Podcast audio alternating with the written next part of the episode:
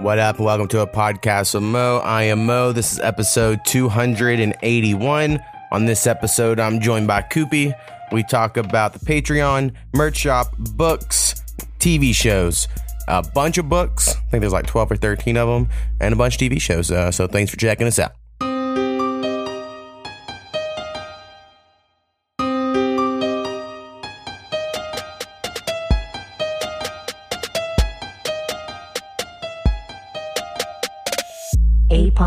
With Mo.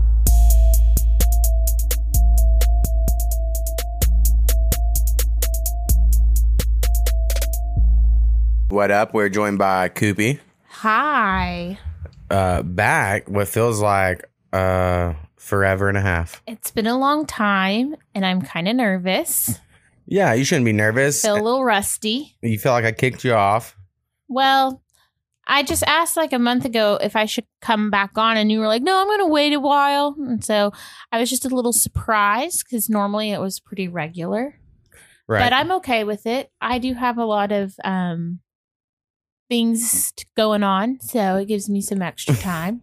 Well, um, there were two reasons. One, you weren't reading a lot of books, and then now you are, and we got way too many. it's way too many. And then uh, I did someone else's podcast, and they did my podcast, and we released it on the first Wednesday of the new month when you normally would. So it just worked out to where I was like, oh well, we'll give you another month off. Yeah.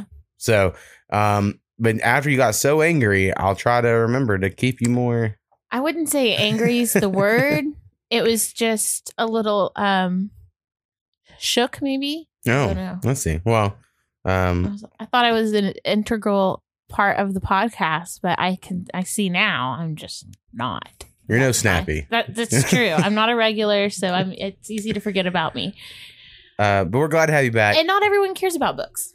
It's true. It's true. Um, I have read a book. There's my yes. sneak peek. Yes. Um, I forgot about that until just this moment. Uh, all right, so we have a Patreon, which is at patreon.com slash a podcast with Mo. You can go there and give a dollar more a month, get early access to all these episodes and feel real cool. You can be on the internet quoting it, and people be like, What's that from? And you're like, Shit, you wish you knew. But only us seven people know that are patrons. Um, and five of those people are co producers, which is my mother, Hurricane Haynes, Marshall the Dharma Initiative Bear, it's your boy H2.com, and Jackie Daytona. All right, uh, there's some new ones since I've been Yeah, see, we've been taking off over here. um, and yeah, so y'all, y'all look look out for that.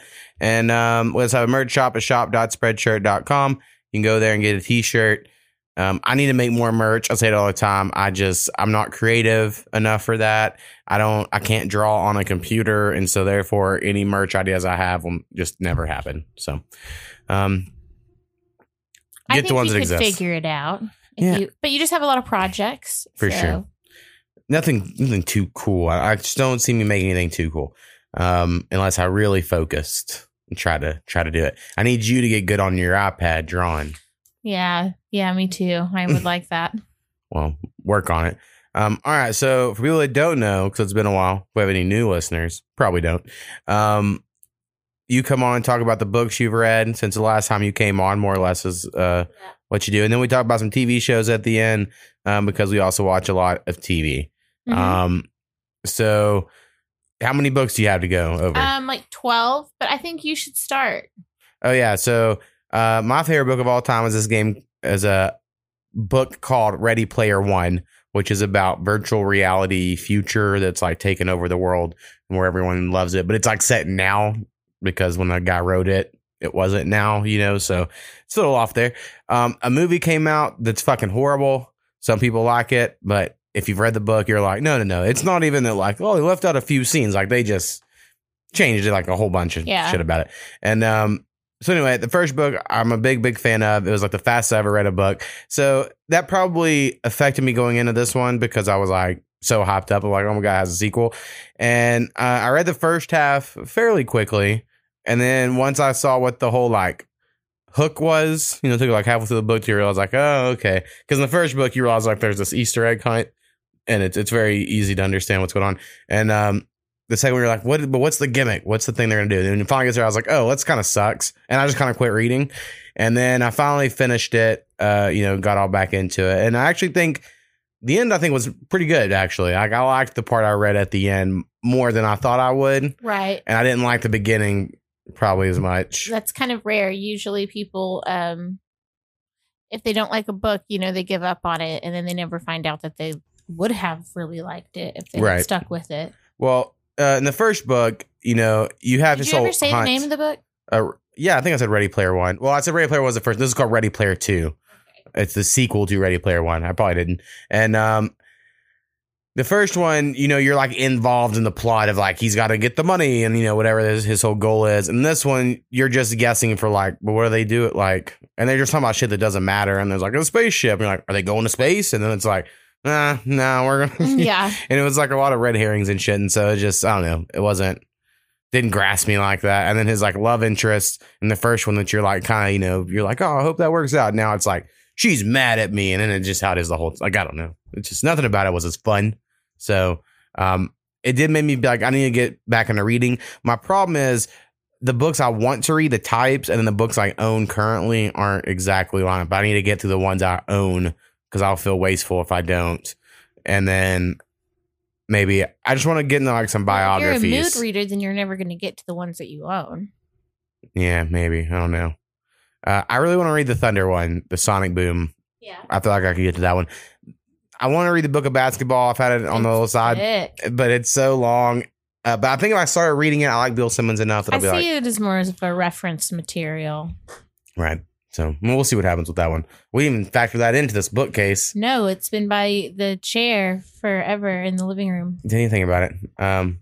So anyway, that's my book catch up. My one book in a year or more. I'm proud of you for finishing it. You have had it since I don't know. Not a full know. year. Not a full year. I got it at Christmas. I Got it at Christmas. So yeah, that's good that you read it. Um, but yeah, you need to choose your next one. Yeah, maybe. now that I've I'm getting through some video and maybe games, buy one if nothing speaks to you right now. we'll see. We'll see. um. All right. So what's the first one we're going Oh over? my gosh, I have so many that I read. It's been like since April that I was on. So there are about 12 books.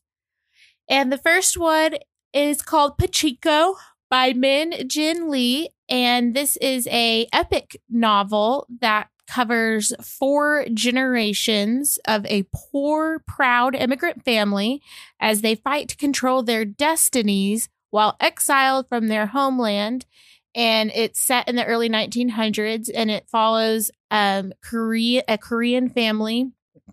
Um the main character that we open up with is a teenage girl. Her name is Soon Sunja and she is the daughter of like a crippled fisherman and she falls for this wealthy merchant who they just kind of have um sex on the beach one day, you know, like, and he's got a whole family in another country, but he comes through, you know, once a month or something like that. He like travels a lot and they have this relationship and she ends up pregnant outside of marriage, you know, but she refuses to just allow him to be her sugar daddy. She wants uh, someone to marry. Like, I don't know. She just considers that she doesn't want a man with another family. So she's Weird. ends up marrying this um Christian guy who comes through one day and he like prays about it and he believes that God uh, told him that you know this would be like a good thing to do a Christian thing to do to marry her and give her a life. And so together they start this life and it takes off from there. These four generations of their um you know children and grandchildren and stuff. But it's really good it's an epic it's won a lot of awards um it's going to be turned into an apple tv series i think coming out next year Right. so if you have apple tv One of the few se- things we don't have. So yeah we'll we see. don't have that and i'm kind of disappointed i'm sure someday i'll get to see the show it'll come Right. to something but um it's a really big deal it's been around for a few years now and i'm glad i finally got to it i felt like i learned a lot it's a historical fiction so you learn a lot of history in it and I'm curious if it has any relation to um pachinko machines are yes are yeah like uh gambling. Right. So like within the storyline, one of the ch- children in the like uh you learn that the man that she's been having this relationship is also he's like a he owns pachinkos I see. and you find out that it kind of has like this really negative stigma attached to it. And pachinko money is kind of like dirty money. And so in the end some of her children are like ashamed of it. But you learn a lot between the history between korea and japan. And at one point in the story her ch- children quit saying they're korean and they adopt the identity of japanese. And um so that's also a big storyline in it. So yeah, there's a lot of cultural stuff mixed in that I didn't know a whole lot about, like pachinko and just. Only know because of video games. But yes, Um, that is a big part of this of the book. But yeah, that was the first one I read. It's thick. Um, there are a couple of books that are on my list that I don't actually have with me because they belong to other people or I lent them out. So let's see if make sure I'm not forgetting one real quick. So the next book, uh, What Comes After, is by Joanne Tompkins. This one was a fun. I mean, it's actually a sad book, but it was a good surprise. I hadn't didn't know anything about it. It was a book of the month option, which is a monthly subscription to a um, book box where you get to choose. They have five featured books and sometimes a couple of extra add ons, and you get to choose three books a month. And this was one of the options um, a couple months back. So it wasn't anything I knew I had ever heard about. Um, but it follows like three main characters. Um, in this story, two boys have recently died. Um, one was murdered and one committed suicide. And so you learn through their parent, you're following their parents' perspectives, and um, you learn that you know there was also this girl mixed in who is pregnant, and it's a story of healing. It's a story of found families. Like they've obviously lost significant members of their family, but they all come together to create this new unit. Um, but an interesting thing about this book, I learned a lot about the Quaker faith. I never really knew much about the Quakers, but the main character all knows it- about the oats. well, they're very passive. They don't like a lot of conflict. Um, and there's a lot of, I guess, group therapy. And so, um, what one of the main characters, a lot of this is him going to this these Quaker therapy sessions with his fam- Quaker family, and they help him work through the trauma of his son's death. And um, then there's also kind of like, um, you know, he's curious if the girl that the mysterious girl that emerged from the woods who's pregnant, if she's pregnant with who could be, you know, his grandson. Um, so there's a lot of layers to it, but I really liked it. It has obviously a sad focus on the death of the boys, but it kind of leaves you feeling hopeful at the end. Right on. Yeah, so that was interesting. Again, that was What Comes After by Joanne Tompkins. Uh, the next book was one I don't have with me. Um, it's called The Great Alone by Kristin Hannah. And Kristin Hannah is a big deal. Some of you might have heard of the Netflix show Firefly Lane. That's based on one of her books. Um, and I've read another book of hers called The Nightingale, which is one of my all time favorites. It's a World War II novel. I talked about it probably a year or two ago if I was doing it then. Yeah, bet you were. But so this is a repeat author for me. I really enjoyed The Great Alone. It follows, it's set like I think in the 70s. There's some things I forget because some of these books have been a while since I read. Um, but I believe it's set in the 70s and it's this story of the the small family, a husband and wife and their daughter and the husband has post traumatic stress after the Korean War. I want to say I don't after some type of war from that time period. I don't really know. I forget the finer details, but he comes back with severe PTSD and he wants to get the family off the grid and they move to Alaska and they end up learning how to survive on the frontier. Uh, but it's not easy. Obviously, there's um, a lot of darkness, a lot of hardships, you know, just with the climate Right. and the father is struggling with his PTSD. Um, he also really hates the anybody who's wealthy, and so he goes at it with some of the leaders in the community um, who are trying to maybe turn it into a tourist attraction. So it has like a lot of tension between the father with his family because he's also abusive. It has a lot of toxic relationships stuff in there. Um, but then there's also the daughter's story. It's mainly her story, and she falls in love with a rich man's son, and he can't stand it. Is kind of like their conflict. Right. So it's um got a lot of twists and turns that you don't expect. It's a tearjerker and not my favorite Kristin Hannah of the three that I have read. I'd probably put it at the bottom, but a lot of people like it a lot. It'll probably be a movie or something Yeah. something. Sounds like it. Okay, so moving right along. The next one I also don't have with me because I lent it out. It's called Daisy Jones and the Six. I can't remember the author.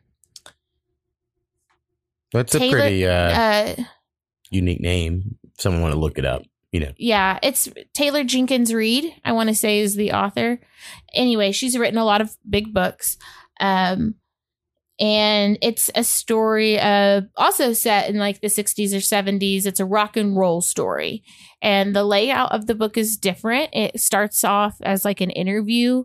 Um there's someone interviewing the band and so different band members have different chapters and it's written like a script instead of just in traditional narrative form um or prose but it was good i thought she did a good job with the alternating the different characters perspectives and giving them very distinct personalities but it follows the band and their star daisy jones and she's kind of just this uh hippie you, you get a lot of like almost famous vibes Right. That's what it reminded me of when you're um describing it. yeah so if you like that type of thing it was a good book. Also It's almost famous a book before it's a movie. no i think it was just a movie. I should know.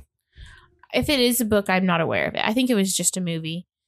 Um but it reminded me a lot of almost famous. Not as good honestly. Yeah, almost famous is great. um so yeah that one is probably going to be a b- movie someday too. It's really popular. People love it. I thought it honestly i didn't like it as much as i thought i would That somehow reminded me in Ready Player Two. There's this big thing where Prince becomes a big deal. And they start talking about all that era of music that I'm really unfamiliar with, and it led to me having to fucking Spotify search for all these yeah bands. Be like, listen to them. Let's. And now I keep thinking of, fuck, what was the other band? I've already forgotten it. The the time, I believe, is the name of the band. I and it's like been stuck in my head because I listened to it that day. And I'm like, man, that fucking book made me search for this shit. Anyway, Uh, let's see. Where did I leave off? Oh, okay. So on the come up, I do have a copy of this. Um, it's by Angie Thomas, and she wrote "The Hate You Give." did she go the same person to uh, do all of her art? I think so. Because like you can tell all of her books yes, the they all artwork. match. They all look really good together. She so she wrote "The Hate You Give," "Concrete Rose," and "On the Come Up," and she's already working on another book now, so she'll have another one in the future. I'm sure I'll read. But "On the Come Up" is about a young girl who wants to be um, a hip hop star. She, she is um, the daughter. Her name is Bree. She is the daughter of a former hip hop legend who like died before his time. So she's kind of living in his shadow sort of situation. Uh, wants to make him proud but also gets compared you know called like the princess a lot.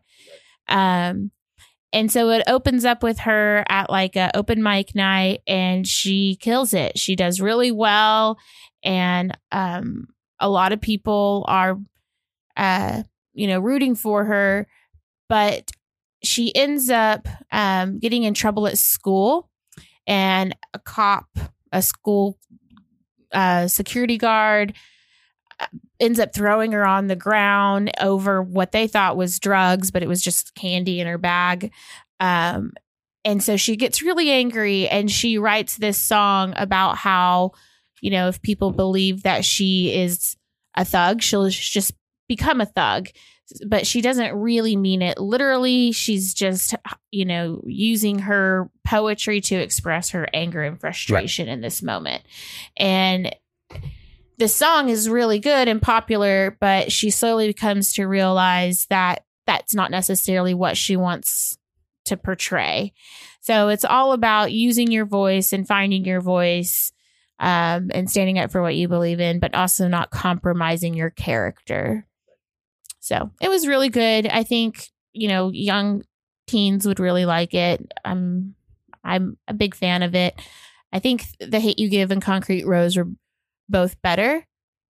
Um, but since I know a lot of teenagers love music, I think they could relate to this idea of wanting to be Right. involved in the music industry and stuff because that is a um a passion a lot of people have For sure.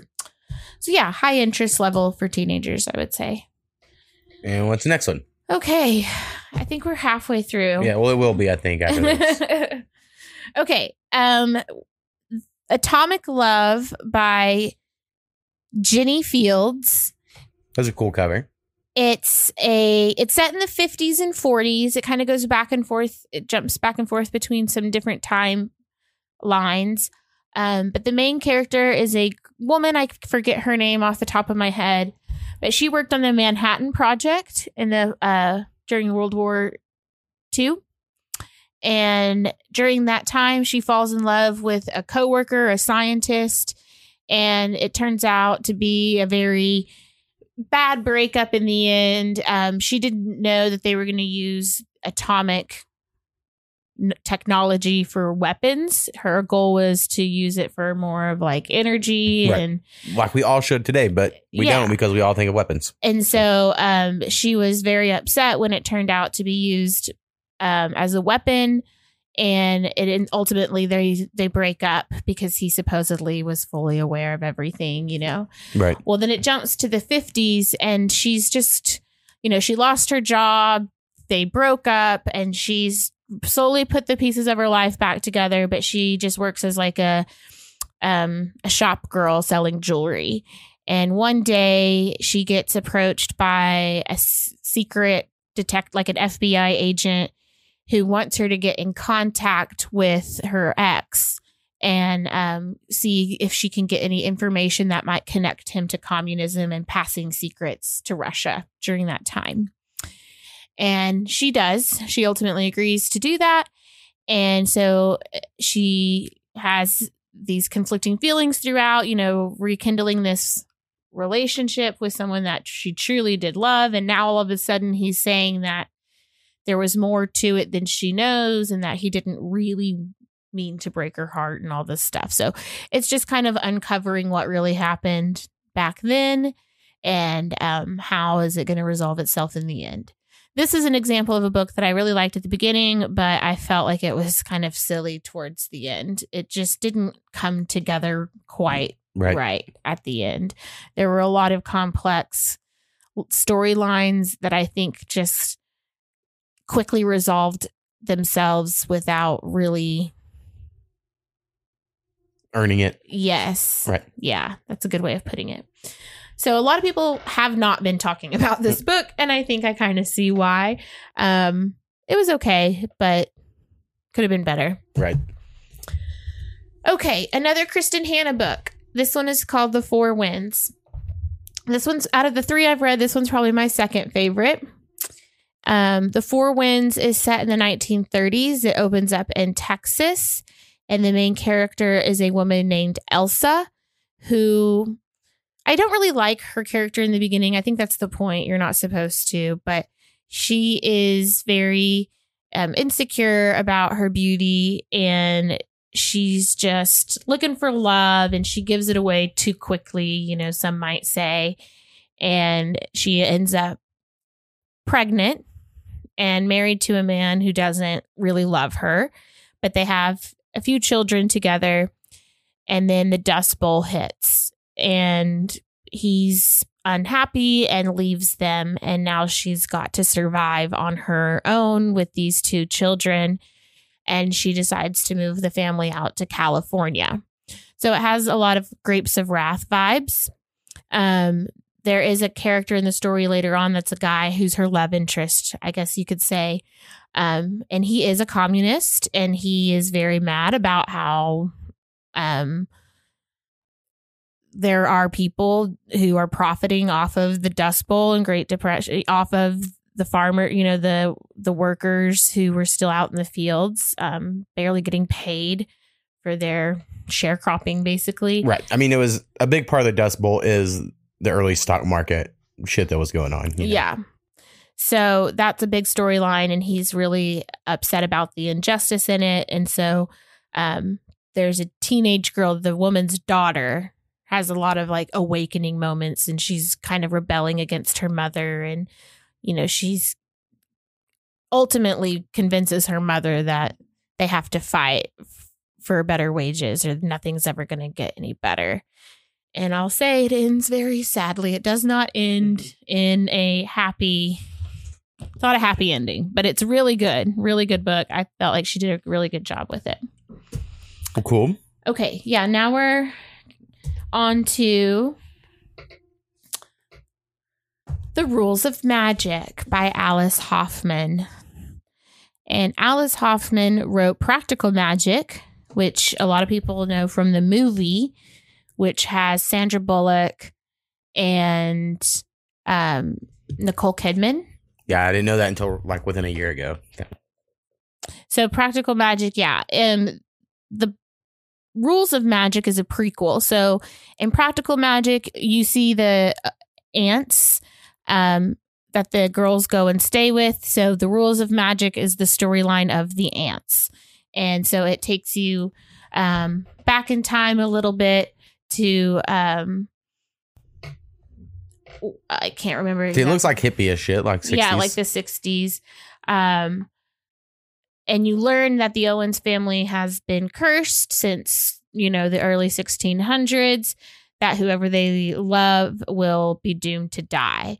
So you have three siblings, two sisters, and a brother who are basically trying to fight that curse. I mean, everyone has that curse. Yeah. Everyone who loves anyone dies. And that's kind of the ultimate theme, like the lesson in the Oh, story. See. Um they're kind of trying to take it to literally or not literally enough they're interpreting it in ways that make it seem like more tragic than it really is I see. but um i like this one better than practical magic i felt like i guess maybe because it was a, different- period piece. a period. Yeah. Yeah. I like historical pieces, so um, I did think it was good. Um, it I'm does, sure whoever has the streaming rights to that other movie, I'm sure will try to make that. yeah. And a lot of people love the movie Practical Magic, so if it becomes a movie, people are gonna flip out. Even though the book's been around since like 2016 or 17, something like that. Yeah, but right now is a gold rush for content. Okay. The Last Story of Mina Lee by Nancy Jooyoun Kim. I'm sorry if I mispronounced her name. Um, this is a contemporary fiction about a mother and daughter. The mother is Mina and the daughter is Margot. And the story opens up with the daughter, Margot, trying to get in touch with her mother. She's been calling her, the mother's not answering. Um, the daughter lives in, I believe, like Seattle or something, and her mother lives in California. So she decides that she's going to have to go to California to check on her mom. Like, what else can you do? So she and one of her friends take a trip to California to LA. Her mother lives in Koreatown in the same apartment that Mina grew up in. Or I'm sorry, that Margot grew up in. And when they get there, Mina is dead. So Margot is naturally upset by all of this and she's trying to discover you know what could have happened it seems a little suspicious how she died and nobody really wants to help her uncover it and so it's her personal journey of going through her mother's things and trying to piece together some clues about her mother's story. And it turns out that Mina kept a lot of secrets. So it's just kind of like a um I didn't really like uh Margot at first. I thought she was very mean to her mother and um maybe her mother was kind of cold and kept her at arm's reach, but I really could not relate to how she related to her mother, like their relationship. But by the end of the story, I felt like Margot appreciated her mother more, and so I liked that. But Mm, Right on. So yeah, her mother was um like an orphan and she was an immigrant, an illegal immigrant who lost her first family and then she ends up pregnant raising a daughter by herself and it's kind of just her trying to survive in California. Right. And what's next? Okay, I'm need a quick drink. okay. The last uh last summer at the Golden Hotel is a novel by Elyssa uh Friedland. And it is a mix of Dirty Dancing meets Marvelous Mrs. Maisel Yeah. and also Schitt's Creek. Like Marvelous Mrs. Maisel season 2 specifically when they're at the Catskills. yeah. And then um it also kind of has Schitt's Creek vibes because their hotel's really run down that this family own it's two families, the Goldmans and the Weingolds, and they own the Golden Golden Hotel together. And um it's located in the Catskills, which was like, I guess I've It was like a- Jewish summer camp. Yeah, it was a big But deal for like everyone, adults, kids, the whole community. the 60s through like the 80s. Like it was like a really big that lived deal. in New York would take off and go to upstate New York where this place was. And it was like they just didn't work for a month. yeah, while or they long. were- I mean, like the season lasted for months, and some people would come up just on the weekends, but other people would rent cabins and stay. Well, and I think a big part, at least in the way they make it look in Mrs. Maisel, is they just gave their kids to like counselors, right? And then like someone was watching their kids. it was all like summer. summer. camp for the whole family, Yeah. and there were games. Sounds and- great. We should bring it back. is what I'm Yeah, it's, it's very retro. It could probably come back, but it would be stupid expensive, and we true. wouldn't be able to afford it. yeah. We're not rich white people. but um basically the hotel has not been doing well and um there's been an offer from a casino uh, to buy the land and they're going to tear down the hotel and build a casino and they have to decide if they want to sell or if they're going to try to stick it out and improve and so you have the generations coming together the young kids who want to add things like goat yoga and um you know Dumb shit, right? And then the older generation who's like can't we just have bingo nights so um it was supposed to be more humorous than i think it really was for me it didn't come across as funny i mean when you pitch it Schitt's Creek That's like your favorite, one of your favorite shows. Yeah. I feel like I should be laughing a lot more than I really was, but I- I thought it was good. I like the summer vibes. I like the vintage Catskills, like especially when they like would reminisce on the nostalgia of the '60s. I liked those bits a lot, Right. um, and I'm glad I learned a little bit more about the Catskills. I think it seems like a um, interesting time in American history. Right. Okay, we're getting near the end. This Tender Land by William Kent Krueger. I have not read um, William Kent Krueger before, but he has a prior, not a previous novel called um, Ordinary Grace. That was a really big deal, and apparently I should have read that one first. They're not actually connected, but anyway, um, this Tender Land is kind of like a modern day, not really a modern day. It's set in the 30s, 1930s, but an updated version of Huck Finn. It follows this young boy who was orphaned. He is a white boy, but when he died, he ended up, or when his parents died, he ended up, him and his brother, at a home for Native American children where they basically tried to recondition them to be white Christians. Right. Um, so they're treated horribly at this orphanage, and him and his brother and one of their friends agrees that they're going to run away. And along the way, this other character joins them. Her name, it's a young girl. Um, and so the four kids are kind of on the run and they're following the river. And it's just the different people they meet along the way. There's a um, revivalist or a evangelist revivalist group that they run into who's actually very kind to them. Um, and so it has a lot of like the American fabric of the 1930s in this story. Um, a lot of religion, uh, focus on religion and faith and what it what does it mean exactly. There was a surprising twist at the end that had gave it a little bit of a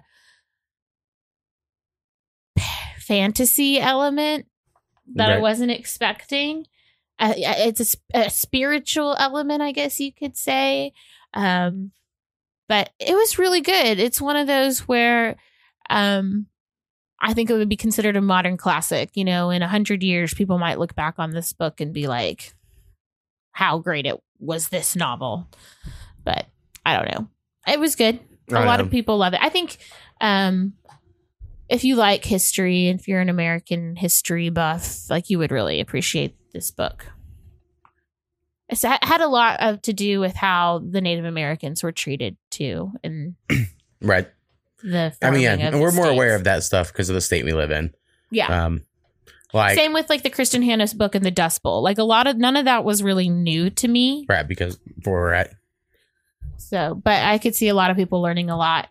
Yeah, I mean, I worked with a guy in college who was like a non-traditional student, like a seventy-year-old guy going back to school, and he was an old Native American, and he wasn't seventy; he was probably fifty or sixty. But he grew up in one of those schools, and he was like anti-Native American as a Native American. You know, he was like, "I don't believe in powwows, and I don't worship no fake smoke god." He'd get all weird when I was telling him about you know powwow. Right. he would be like all fucking against it, and I'd be like, "Oh," and I explained to powwow. I was like.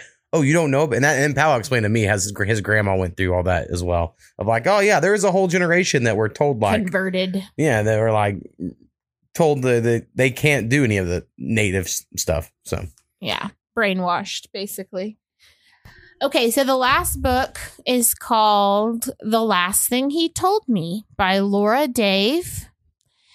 And you have the word "last" in a lot of things. I noticed that the other day when I was looking at them. because earlier I was like, whenever Last whatever the first one was, like it'd been fun if that was the last book you read, but they like they kept having the word "last" everywhere.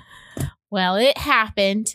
Um, this is a thr is pitched as a thriller. I've what I've learned in the last few years is anything that's pitched as a thriller doesn't really read as a thriller usually. Right. Well, it could be like a few different things.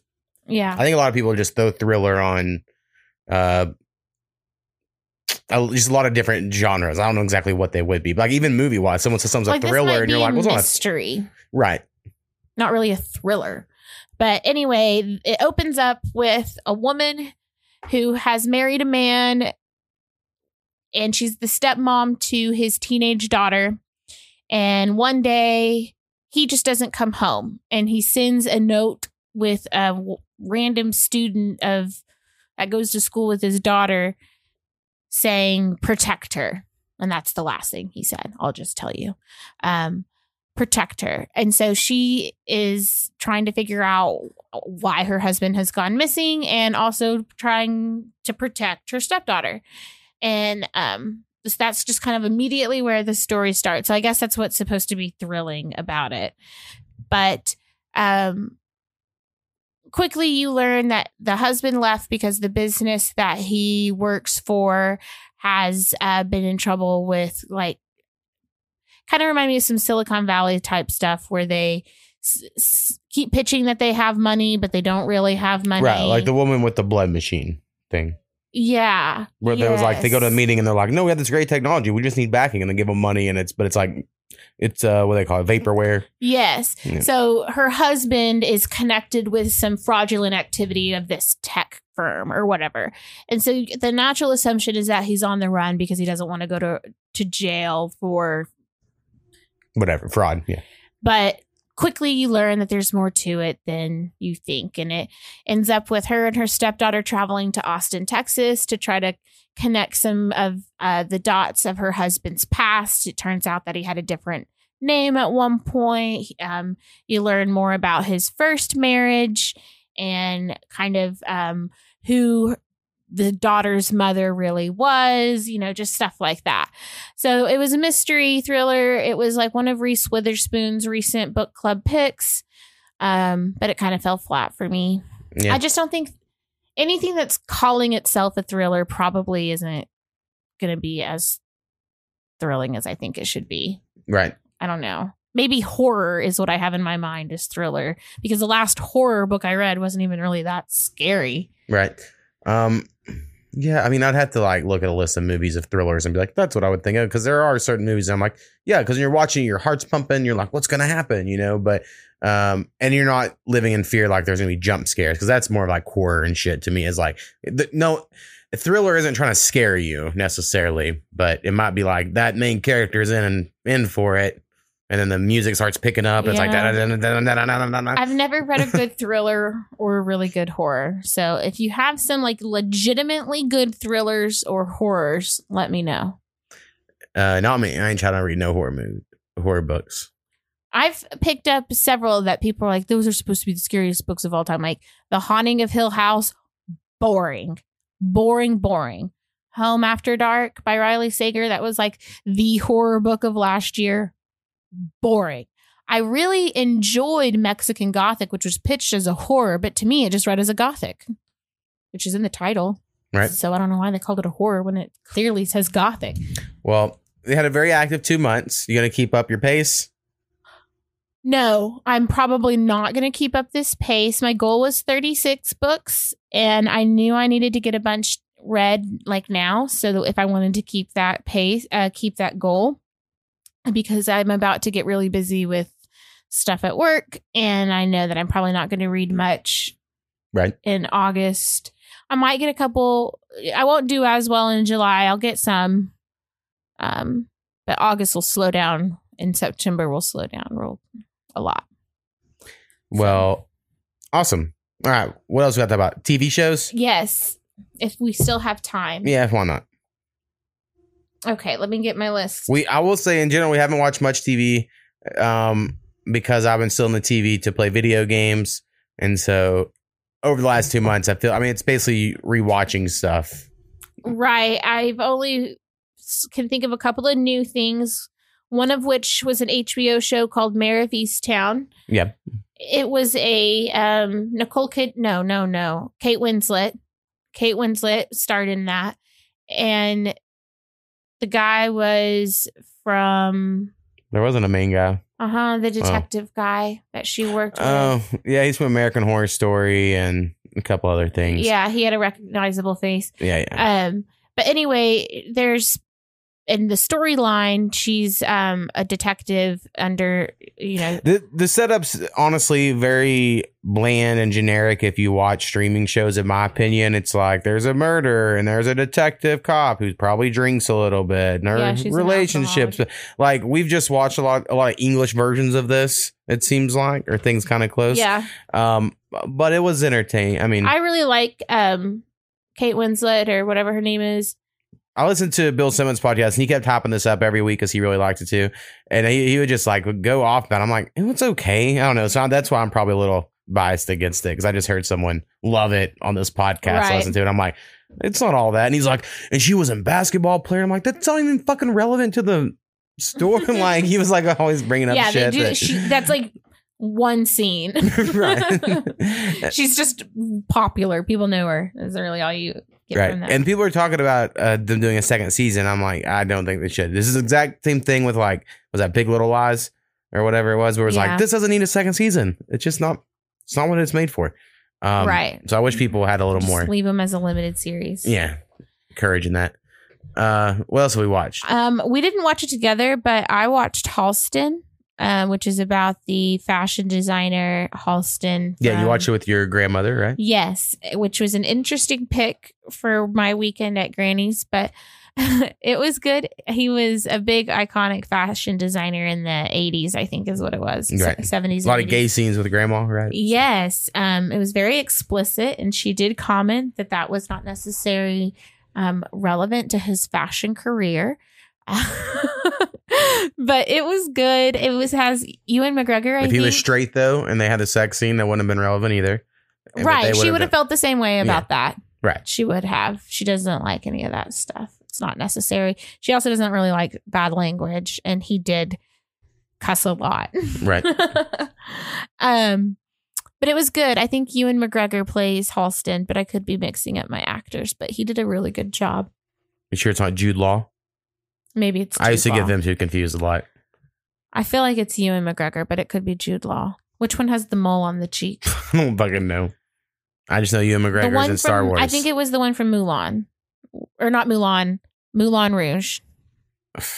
Again, you're, I mean, that's you list two movies I don't really watch.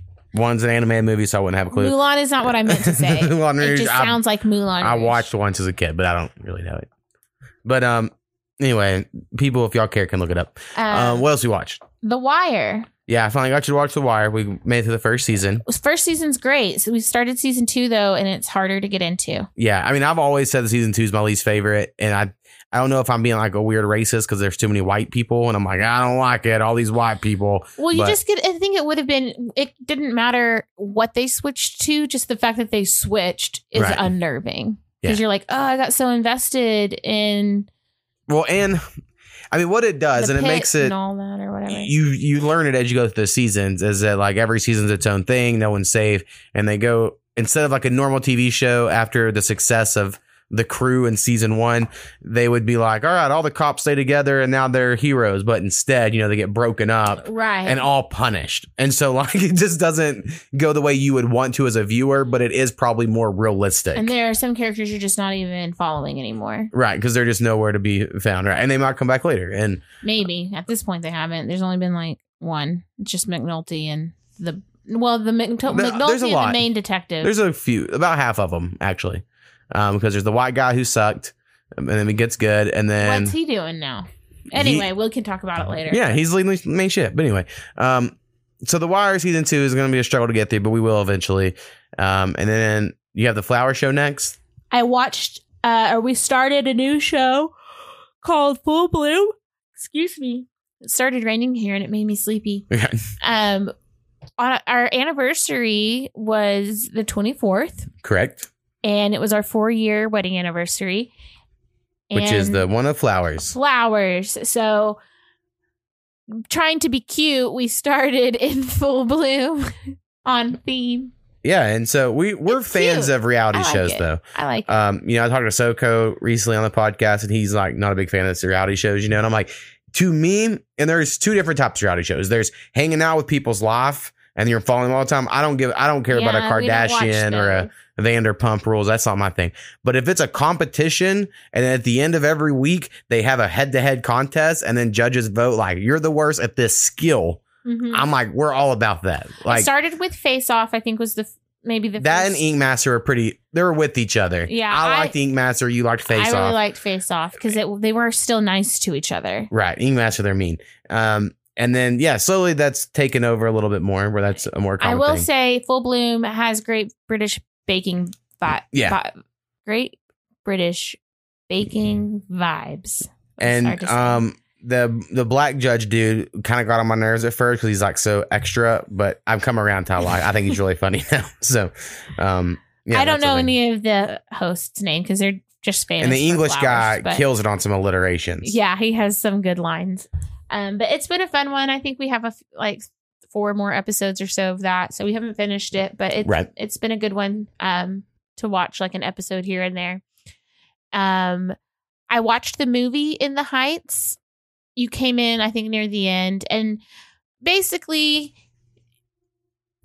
it was a practice just for Hamilton. Like, it's not a whole. I mean, of course, the storyline's different, but Well, it's Lin it's Miranda Manuel Miranda. I always forget which one comes first. Lin-Manuel Miranda, I think. Uh, you know, he made Hamilton, and then this was pitched as who wants to buy the rights to his other play to be as a movie, and he made a bunch of money off of it. So good for him. Um, but there are, if you're musically inclined, I mean, even I, mean, I think you like music, but you listening to it, we're like, oh, you can hear a lot of the flows and cadences and stuff from Hamilton here. Uh, well, he wrote In the Heights first. right. So you And can see that like the he- progress the as he there. was writing Hamilton, he leaned, I think, a lot on Now- the same. what I got hung up on, and I shouldn't even go here, I'm going to anyway, is that like in plays and stuff for the last decade or so, it's been like this movement of like, it doesn't matter your race for this part. You know, you can have like an Asian mom and a black dad and an Indian kid, and we're all pretending because it's a play, right? Like that's been like a really big push or what I don't remember what the exact term is. Um, and then in this movie, based on a play in the Heights, they cast people and people were like, no, they are not the right color. We need different diversity. And then it became like a huge, a huge story about the casting of this movie, way more so than the actual songs or the movie itself. It was like these, they're not dark enough of this minority, um, which is like, to me, a perfect example of like the quote unquote media, not saying it's like an actual person, but like if it's going to get you to click on an article on the internet and get pissed about something, there's always going to be division among anything. Like they're just going to, someone's going to find a way. I believe the focus was on the Dominican heritage that they felt like it was underrepresented, but I Right. could be incorrect. Could be. Could be but I didn't ever read any of those articles. I did see the headlines about how In the Heights was in trouble or whatever. Right. I think because I'm a little more active on Twitter, I just see where people get like, they get more worked up on Twitter. Like everything's like an affront to their person. I don't know. like they just, everyone seems to take everything more personally on Twitter. Um, I, I think Hamilton's better, but Yeah. it was good. Um, and then yeah, we've just been rewatching a few things. Um, for me, my go-to was Friends lately, yeah. and I am realizing some of the controversy around Friends, but I think Right. that- It's been called out because it's a little homophobic. and there are definitely moments where it has homophobe, like they rely on the gay community for their punchlines. Right. Well, there's been a couple examples we've looked at it um, where I heard one gay podcaster that I listened to say like people are being a little too hard on Friends for this because Friends for that time period was super progressive and wouldn't have had half of the stuff Friends had on TV that you know they helped get to where we're at now. But then when you look back on it, maybe it looks bad, but they were like a stepping stone needed, quote unquote. Right. Right. And so, So I do think today, yeah, it is offensive. right. And in the 90s, it was offensive, but to society, it was it right. was progressive. like sometimes just the whole joke is just you're gay. Yeah. And it's like, yeah, but you're gay. And then they just laugh. The laugh track goes off, and you're like, well, that's not really clever. Like, Yeah. And I- there was one joke I wish I could remember right now because there was on one episode, there was one that was like, that didn't hit at all as a gay joke. And then there was one right after that. I was like, that's still funny today. Like, because the joke's Was good it enough. Rachel and her assistant tag? yeah, it was some about Rachel's thing. Like, made it way more. Like, I was like, you could pull that off today. But whenever it's just three guys, you know, Ross Chandler and uh, Jo- uh, Joey, calling each other gay, you're like, yeah, that's not. Or like there's a whole episode where Chandler kissed a transgender woman. Well, it's just a story. Yeah, and they didn't even show it. They just tell the story, and then the whole time we're like, "You kissed a dude," Yeah. you know, and that's like the whole joke. And uh, even in that story, I guess I'm in that- today's time. I'm like, well, Chandler thought it was a woman. Like, if that happened today on a show, you'd be like, oh yeah, well, good job, good dress job by you know, or makeup. So yeah. I don't know. It was, uh, but I, I still enjoy it. It's Right. it's got.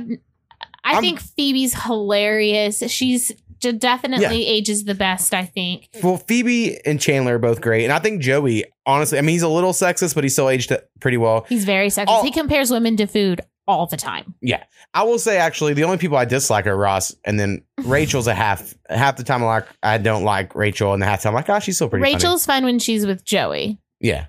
Yeah, it depends who you love. But Ross really ruins the show. Um, but I'm glad we watched it because Friends is one of those shows that gets shitted on a lot as being just like a lame uh, sitcom that only boring people like. Whatever. And I'm like, I like a lot of great comedy shows. Like, I think I have a pretty good taste in it. But Mhm. like, you can sit and watch, and Friends has a few jokes so you'll laugh. Like, there's times I don't want to laugh because I'm like, it is dumb. But then they like Joey says something, and then like you can't not. You're like, Yeah. that's pretty pretty good little joke there. So it's just that old school style, you know, that multicam style. That And we haven't watched the reunion yet, but we will eventually once we'll we get, get, there. there. And then I've been rewatching Crashing. Um, I'm almost done with it, so it's only three seasons. If anyone out there has HBO and you're uh, curious, it's Pete Holmes and his journey to becoming a stand-up, and it's uh, unique his journey, but also I think very typical for stand-ups in New York, from what I understand from other stand-ups that have talked about. It, like he basically made the show for New York stand-ups of how you do it. It's just his whole his wife cheated on him, and that's how he Mhm. starts off, you know, and he goes from this like super Christian guy, and he still is, I think, by the end. I don't think he turns too atheist, but he he definitely starts drinking a little bit, smoking a little pot, doing it like he questions why he was act like right. But he grew up very, very religious. You can tell. And he went to like a why he Christian followed all these rules. Like, what was the purpose? Him and his wife married out of the Christian college because you had to, and then she finds herself with a wondering. She has a sexual awakening. Yeah, and anyway, it's it's really good, and his I enjoy stand up shows. Like it's, It's just my it's my weak spot. If so, shows about stand up, I'm like, that's why I want to watch a hack show, and I don't even like the actresses that. yeah, I are in keep the forgetting pictures, about that one. But I'm like, I like stand up. And then Mrs. Maisel comes back soon, so that'll be good. Yeah, love Mrs. Maisel. Um, and then today we signed up for Paramount Plus because uh, Big Brother comes back very soon. Big Brother is the all time greatest reality show, and um, highly recommend people out there checking it out. It it's the all time greatest because it had so many years where it was strong. But Right. since I've started watching it, you will say it has gone downhill. there's like since you've watched it, there's maybe two or three seasons that have been like those were good, and not say you've been watching like ten years now.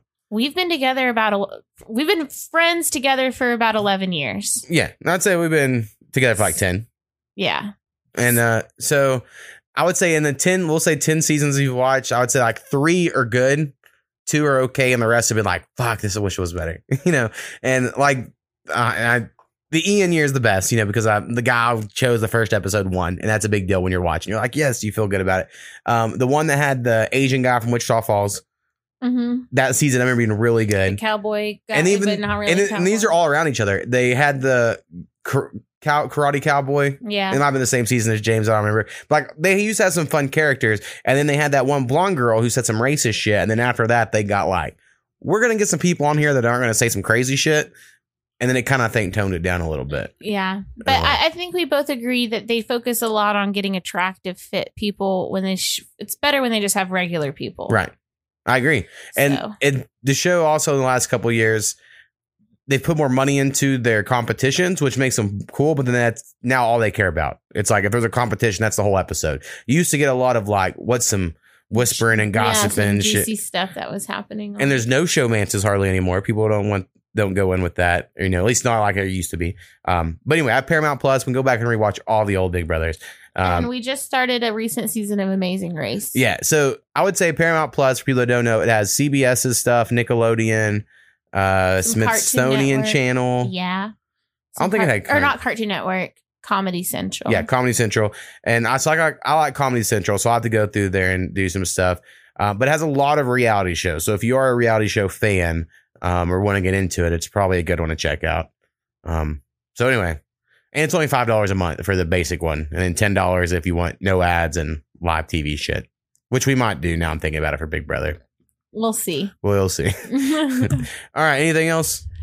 nope. All right. Well, um, we'll see. I'll make you. I'll leave you guessing if you're here in a month or two. Yeah, we don't know. I'll be back, I'm sure, before the end of the year.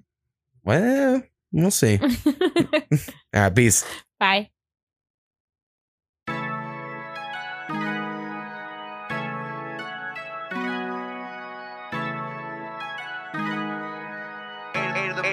Makes beats.